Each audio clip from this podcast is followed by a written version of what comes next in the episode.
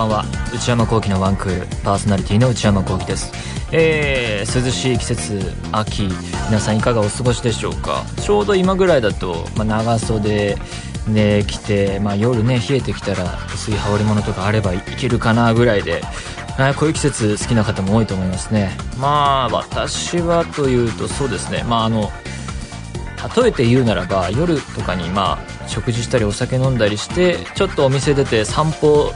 するのにギリギリ行ける季節というかこれからもうちょっと、えー、11月とかになってくるともうね寒くなってきちゃってもう早く帰りたい。あるいはねもうちょっと、えー、行くなら次のお店行こうっていうようなところでねちょっと散歩するにはいいですよね。ああいうところでねあのちょっとお酒も入って、えー、みんなでね歩いたりするの楽しいですからね。ああいうこうお店出た後の散歩っていうのは結構ねおすすめな過ごし方なんですけれどもそれをするならまあ今ギリギリこのぐらいの時期かなと思いますが先日あの高校の同級生と集まってお好み焼き食べに行きましてでなんで集まったかっていうとあの前もね何度もこの番組で話してますけど僕の男友達のインドで働いてたやつが、えーまあ、日本勤務に戻ってきて帰ってきたからみんなで集まろうっていうのとあとはあのお祝いというか一人あの中のメンバーの女性がなんか長く、付き合った方と結婚するみたいな件もあったりしてなんかその結婚する人はみんなもう知っててただ会ったことなくてなんか名字でみんな呼んでるんですけどその男性と僕も会ったことなくてただ一回こうすごいみんなでお酒とか飲んでる時に酔っ払って電話を代わってなんか失礼なことを言ったっていう記憶だけはあるんですけどその人と結婚するのかっていうのはすごい感慨深くてですね。あの時は申し訳なかったですが。でまあね毎回言ってますけどもうなんかね20代後半ともなってくるとですね話題がやっぱり高校生の時とか結構違ってですねそれこそ結婚しただろうね。しかもその結婚に至るまでのなんでなんでまああのずっと付き合ってきて今結婚なのって言ったらやっぱりこう親御さんの勧めもあってとかそろそろみたいな、えー、話が背景にあってまあするかみたいな感じになった話とかね。あとなんか、えー、仕事の話題にしてもなんかなんか周りの、えー、近い人が転職したらえー、僕も知ってるような会社に転職系の会社に転職したらなんか年収がいくら上がっただの。なんか生々しい話が増えてきてね。なんともなんかなんかそれもまた、えー、人生なのかなと思いつつ、えー、時は巡っていくなと思ったりね。あとはなんかねあの同窓会の案内来たけどどうするとかね。まあ合コン行ってきたのみたいな話を聞いたりしてね。なんかね、えー、年月は経つんだなと思ったんですがそうかと思えば、まあ、やっぱり思い出話も結構して高校の頃テスト終わった後ゲーセンとか行ったねみたいな話して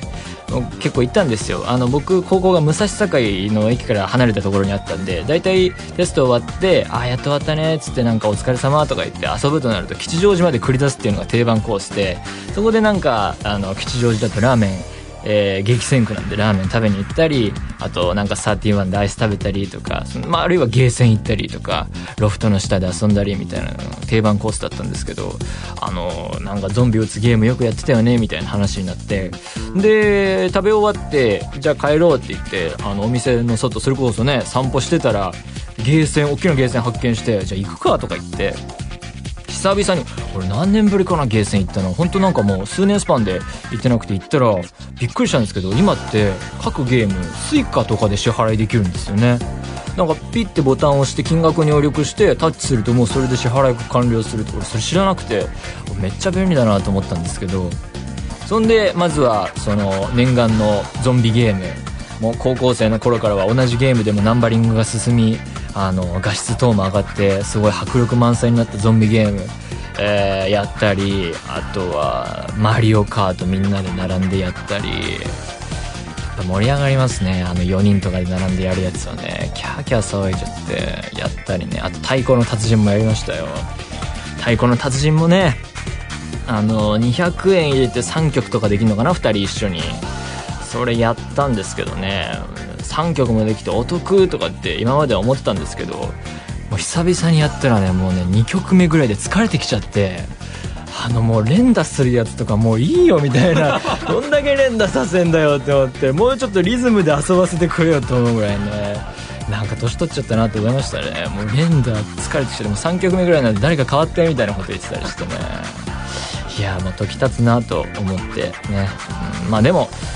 あのこのメンバーとは長いんでねまあこれから5年10年もっと先老人になってもね、えー、太鼓の達人できたらいいなと思ってますけどもね、えー、みんな幸せになってくれることを願っておりますそれでは内山昂輝のワンクールスタートです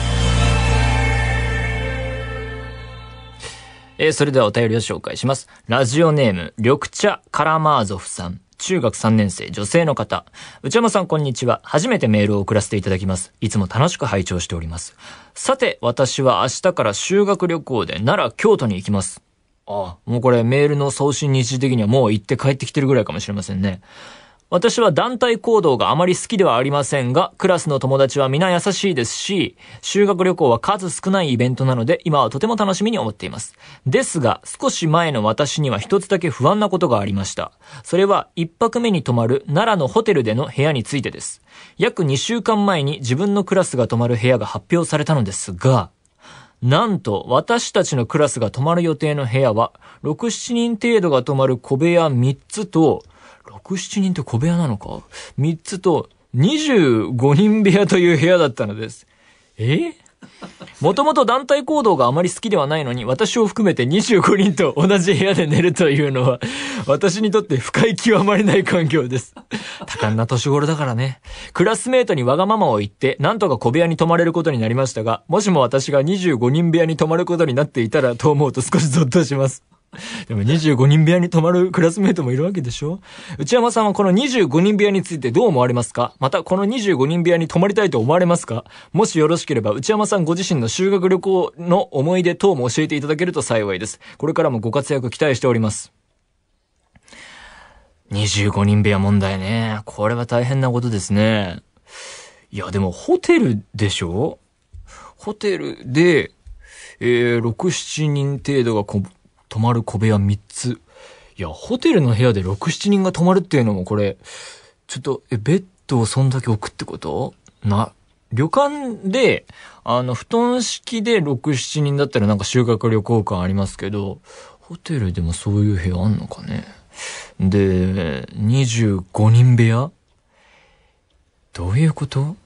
これ完全に僕の絵面としては、旅館とかのあの、宴会場ですよね。宴会場の、もろもろの仕切り取って、布団ガーってこう雑魚寝的に並べて、これどうなんすかね。なんか、パッと聞いた時は、いやいや、それはないっていう感じするし、なんか、なんならこう、ブラック高速的な香りもしますけど、とはいえ、その、6、7人部屋と同じスペースがそれぞれに確保されるのだとしたら25人部屋とはいえ、それを抗議するときに、いや、これやめてくださいっていうときに、どうやって反論すればいいのかってちょっと考えちゃいましたね。パッと聞いて、いや、それはちょっと、な、なんでしょうね。この25人で 寝るということの持つ、なんかこう、軽んじられてる感というか、その、なん、なんでしょうね。まあ、その一人一人が出すノイズが集積されてうるさくなる可能性は大きいし、そのだだっ広いところでねえ。どう、どう抗議すればいいんだろう。なん、ね、だからそれ考えちゃいましたね。だからパッと聞いて25人部屋ない、ないって思ったんですけど、そのパーソナルスペースが必要なぐらい確保できるんだとしたらどうやって、いや、それはダメだと思いますって言えばいいのかってちょっと考えてしまいましたね。えー、泊まりたくはないですね。えー、ご自身の修学旅行の思い出は、もう忘れてしまいましたね。中学は、やっぱり京都奈良でしょ？京都奈良で、えー、なんかこう歴史巡りみたいのして、結構ね、歴史好きが集まってたので、ちゃんと計画を立てて、えー、で、メンバーの中に鉄道マニアの人もいたので、彼がすごいなんか、えー、いい切符取ってくれて、なんか他のグループとは違ういい特急に乗って、軽々帰った覚えがありますけど、高校は沖縄か。沖縄は、えー、防空壕巡りとかしたのかな？あとは、えー、覚えてないなあと何にも覚えてないですね。えー、だから25人部屋泊まった人もね、もう10年も経てば忘れます。そんなことです。はい。何でもいいので送ってみてください。皆様からのお便り引き続きお待ちしています。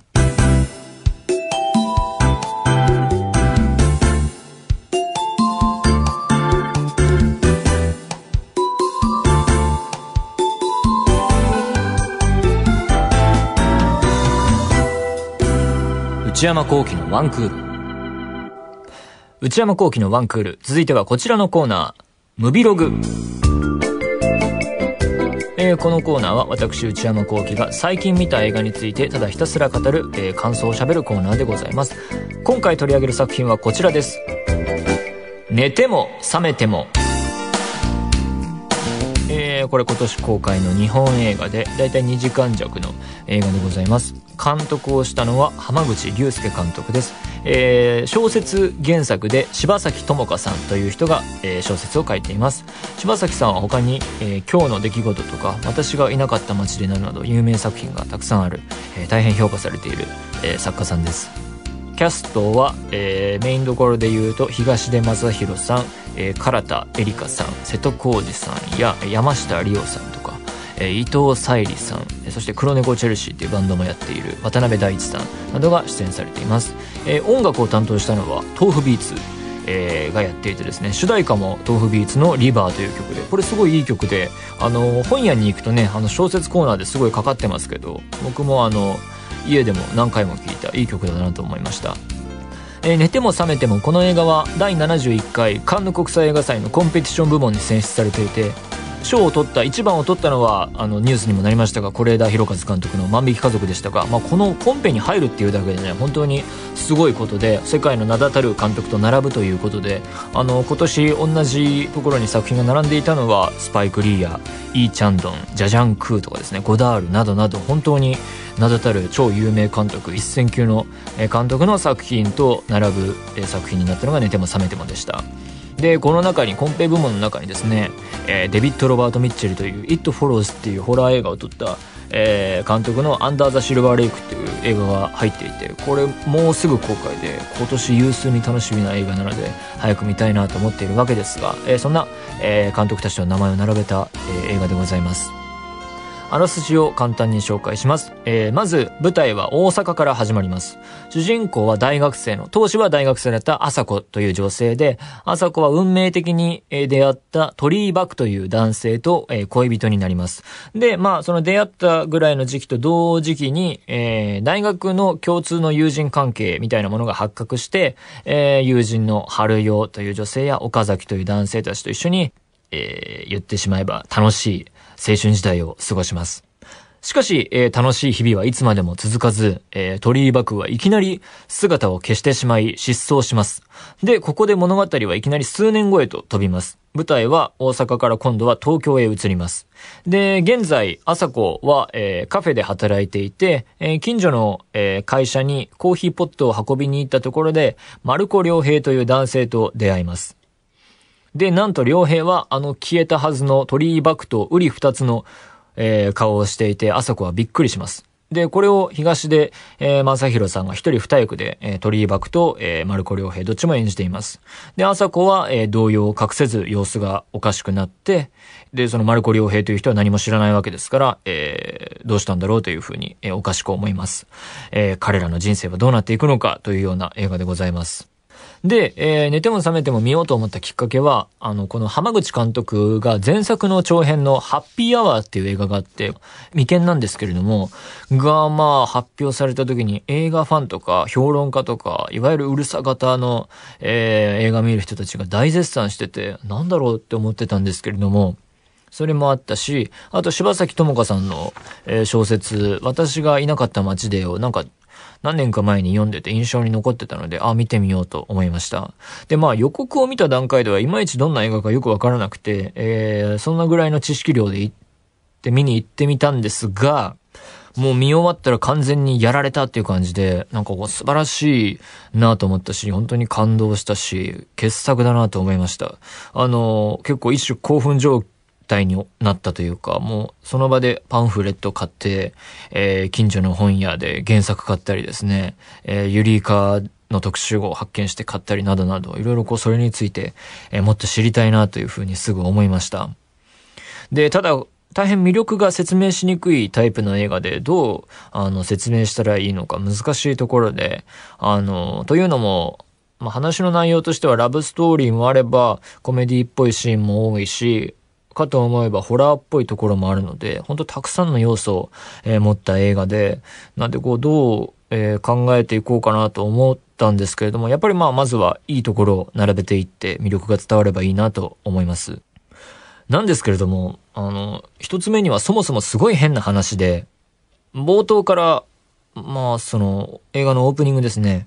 のシーンから、え、そんなことリアルであるかなというような超展開が起こって、で、そう思っていると、あの、観客の気持ちを代弁するかのように、とあるキャラクターが、そんなことあるかいって言って、あの、シーンが始まるところがあって、なんかそれが結構一つオープニング、とても効果的だったというか、あ、こんなに印象的にこのセリフを響かせるってことは、向こうもそれを、あの、承知の上でというか、で、それを分かって物語を語っているのかなって見ていて思って、それがもうあってスッと映画に入れた気がして、なんかこう、映画の作り手たちと、いや、これはおかしいよねっていう、こう、目配せし合うような、そういうところを飛び越える映画ですよっていうのを最初に提示されたというか、だし、こう、見終わってみて、ようやくを乱暴にしてみるならば、ちょっと変わった、まあ、朝子という、ちょっとやばそうな女性に周りの人物が散々振り回される話なので、なんかそう考えると変な話だなと思ったんですけれども、え、あと二つ目には、あの、前半部特になんですが、言葉数が多いセリフが結構目立って、まあ、それは小説原作の、えー、もたらすものなのかなとも思ったんですが、その部分では少しちょっと気になってたところではあって、まあ、それはあったんですけれども、まあ、にもかかわらず画面から目が離せないし、彼らの運命がどうなってしまうのか気になってしょうがないっていう。つまり、こう、映像描写だったり、物語の内容が、こう、魅力的だったんだろうなと。結局こう、描写も内容にもどちらにも惹かれているというところで、すごいいい映画だと自分は思ったんだろうなと見終わって思いましたね。えー、で、まずは、あの、監督の浜口竜介さんという人を、えー、説明していこうと思うんですが、僕も全然、あの、過去作を見れていないのであれなんですけれども、前作のハッピーアワーっていうのはですね、結構変わった映画で、えー、まず尺が5時間17分あると。しかも、あの、作られるまでも、の過程も変わっていて、ワークショップに参加した演技未経験の女性4人が主演っていうですね、すごい変わった作りの作品で、でもそれが、あの、日本はえー、もちろん国際的に評価されて今の、えー、至っているらしくてですね。で、それより以前は、えー、演舞ゼミナールっていう、こう、カメラを止めるなでも結構話題になりましたけども、そういう、えー、学校の、えー、俳優コースの卒業制作作品を監督していたり、親密さっていうタイトルですけれども、えー、していた方だと、演舞ゼミナールって本当なんか最近のなんか、邦画のキーワードになりつつありますね。えー、気になりますね。で、えー、そんな過去作を持つ浜口監督の商業映画デビュー作が今回の寝ても覚めてもだと。まあ、これが、大成功して、えー、国際的には評価されているというような状況があります。で、えー、寝ても覚めてもにおいても監督はワークショップを導入していたそうで、えー、撮影が始まる前に、えー、メインのキャストさんたちと俳優さんたちと様々なことに取り組まれていたみたいでですね、えー、ゆりいかの東出さんのインタビューを読むと、監督が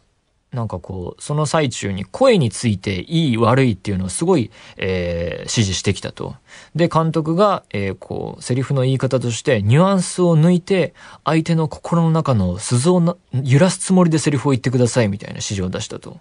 なんかそれにこう、どう捉えればいいのか、すごい、あの、悩んだというか試行錯誤があったっていうインタビューだったんですけれども、あの、それを、のインタビューを読む前に、映画を見ていて劇中でも本当に声が印象的な映画だなって僕も思っていて、特にやっぱり唐田エリカさん、あの、ソニー損保の CM ですごい有名になった方ですね。の声も、東出さんの声もすごい良くて、なんていうか、朴突とした声でありながら、あの、それ単体が、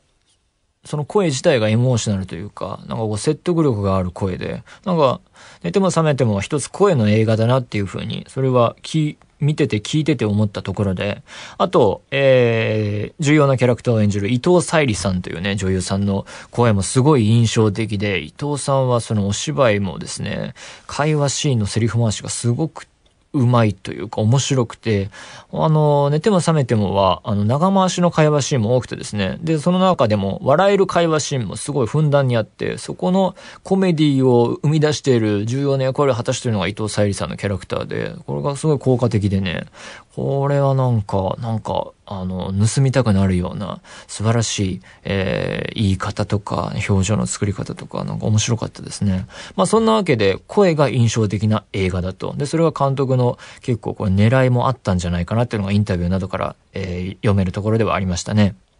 で、他にも魅力的なところが、こう見ていて心地よいシーンの数々が多かったと。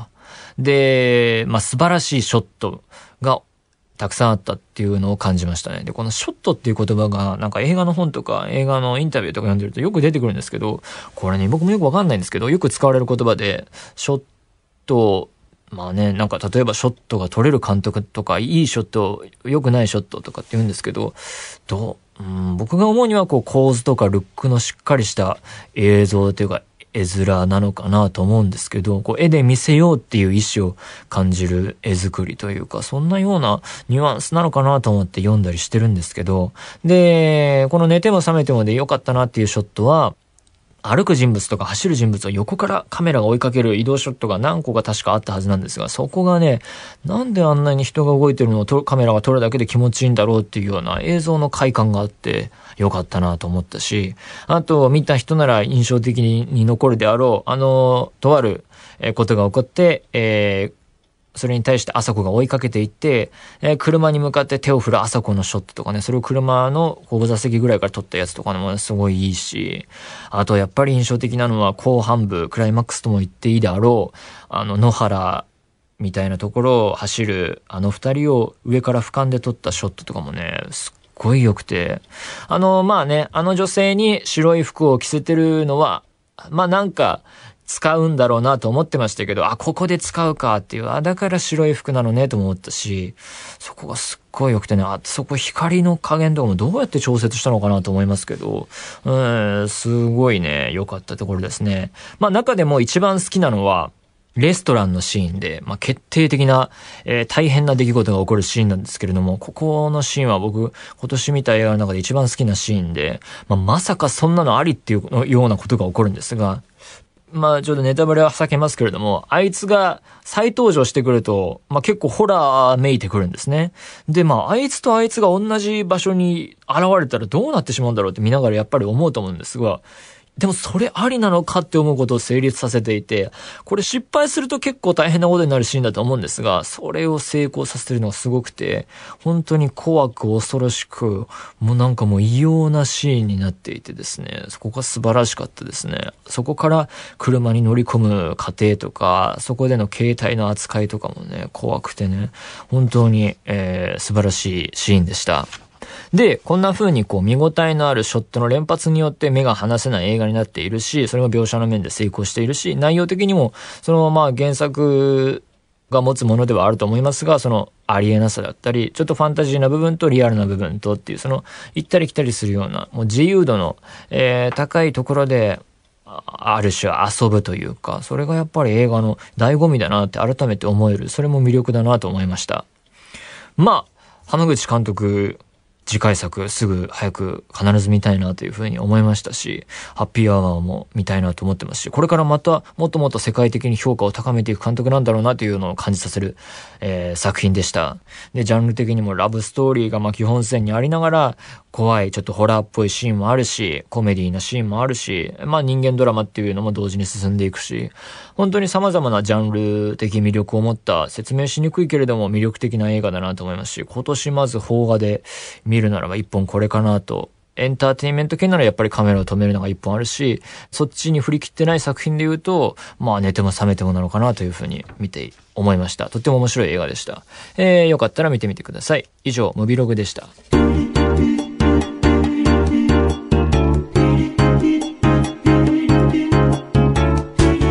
内山幸喜のワンクール。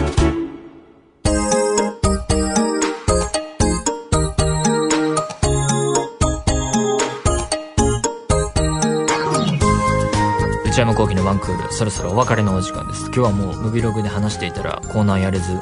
えー、もう終わりということになりました。なんかお悩みプロファイルという悩みについてね聞く、えー、コーナーへの投稿が最近多いみたいで。今後はねどんどんやっていこうと思っていますのでめげずに送っていただければなと思います。番組では引き続き皆様からのメールをお待ちしています。現在募集中のコーナーはオープニングトーク用のトークテーマを提案していただく内山さんこれで1分お願いします。買い物不詳な私内山の財布をこじ開けられるような買いな商品をお勧めしていただく内山さんこれ買いです。今抱えている悩みをなるべく詳しく教えていただくお悩みプロファイル。皆様のブルーな思い出をポエムにしていただくブルーポエム。そして皆さんの身の回りにいるマイペースすぎる人を報告してもらう内山さん打ち上げ来ないってよ。他にも最新の流行を少しだけ覗いてみるトレンドハッシュタグ。私が最近見た映画についてただひたすら語るムビログ。そして話題になっているエンターテインメント作品などの普段は表に出ない関係者の方にお話を伺う中の人インタビュー。これらのコーナーで取り上げてほしい商品や作品人物なども募集中です。すべてのメールはこちらのアドレスへお願いいたします。one.joqr.net one.joqr.net 番組公式ツイッターアカウントは、アットマーク、one, アンダーバー、joqr です。こちらもぜひチェックしてみてください。えポッドキャストも配信中です。更新時間は毎週金曜日のお昼12時予定です。それではまた来週、さようなら。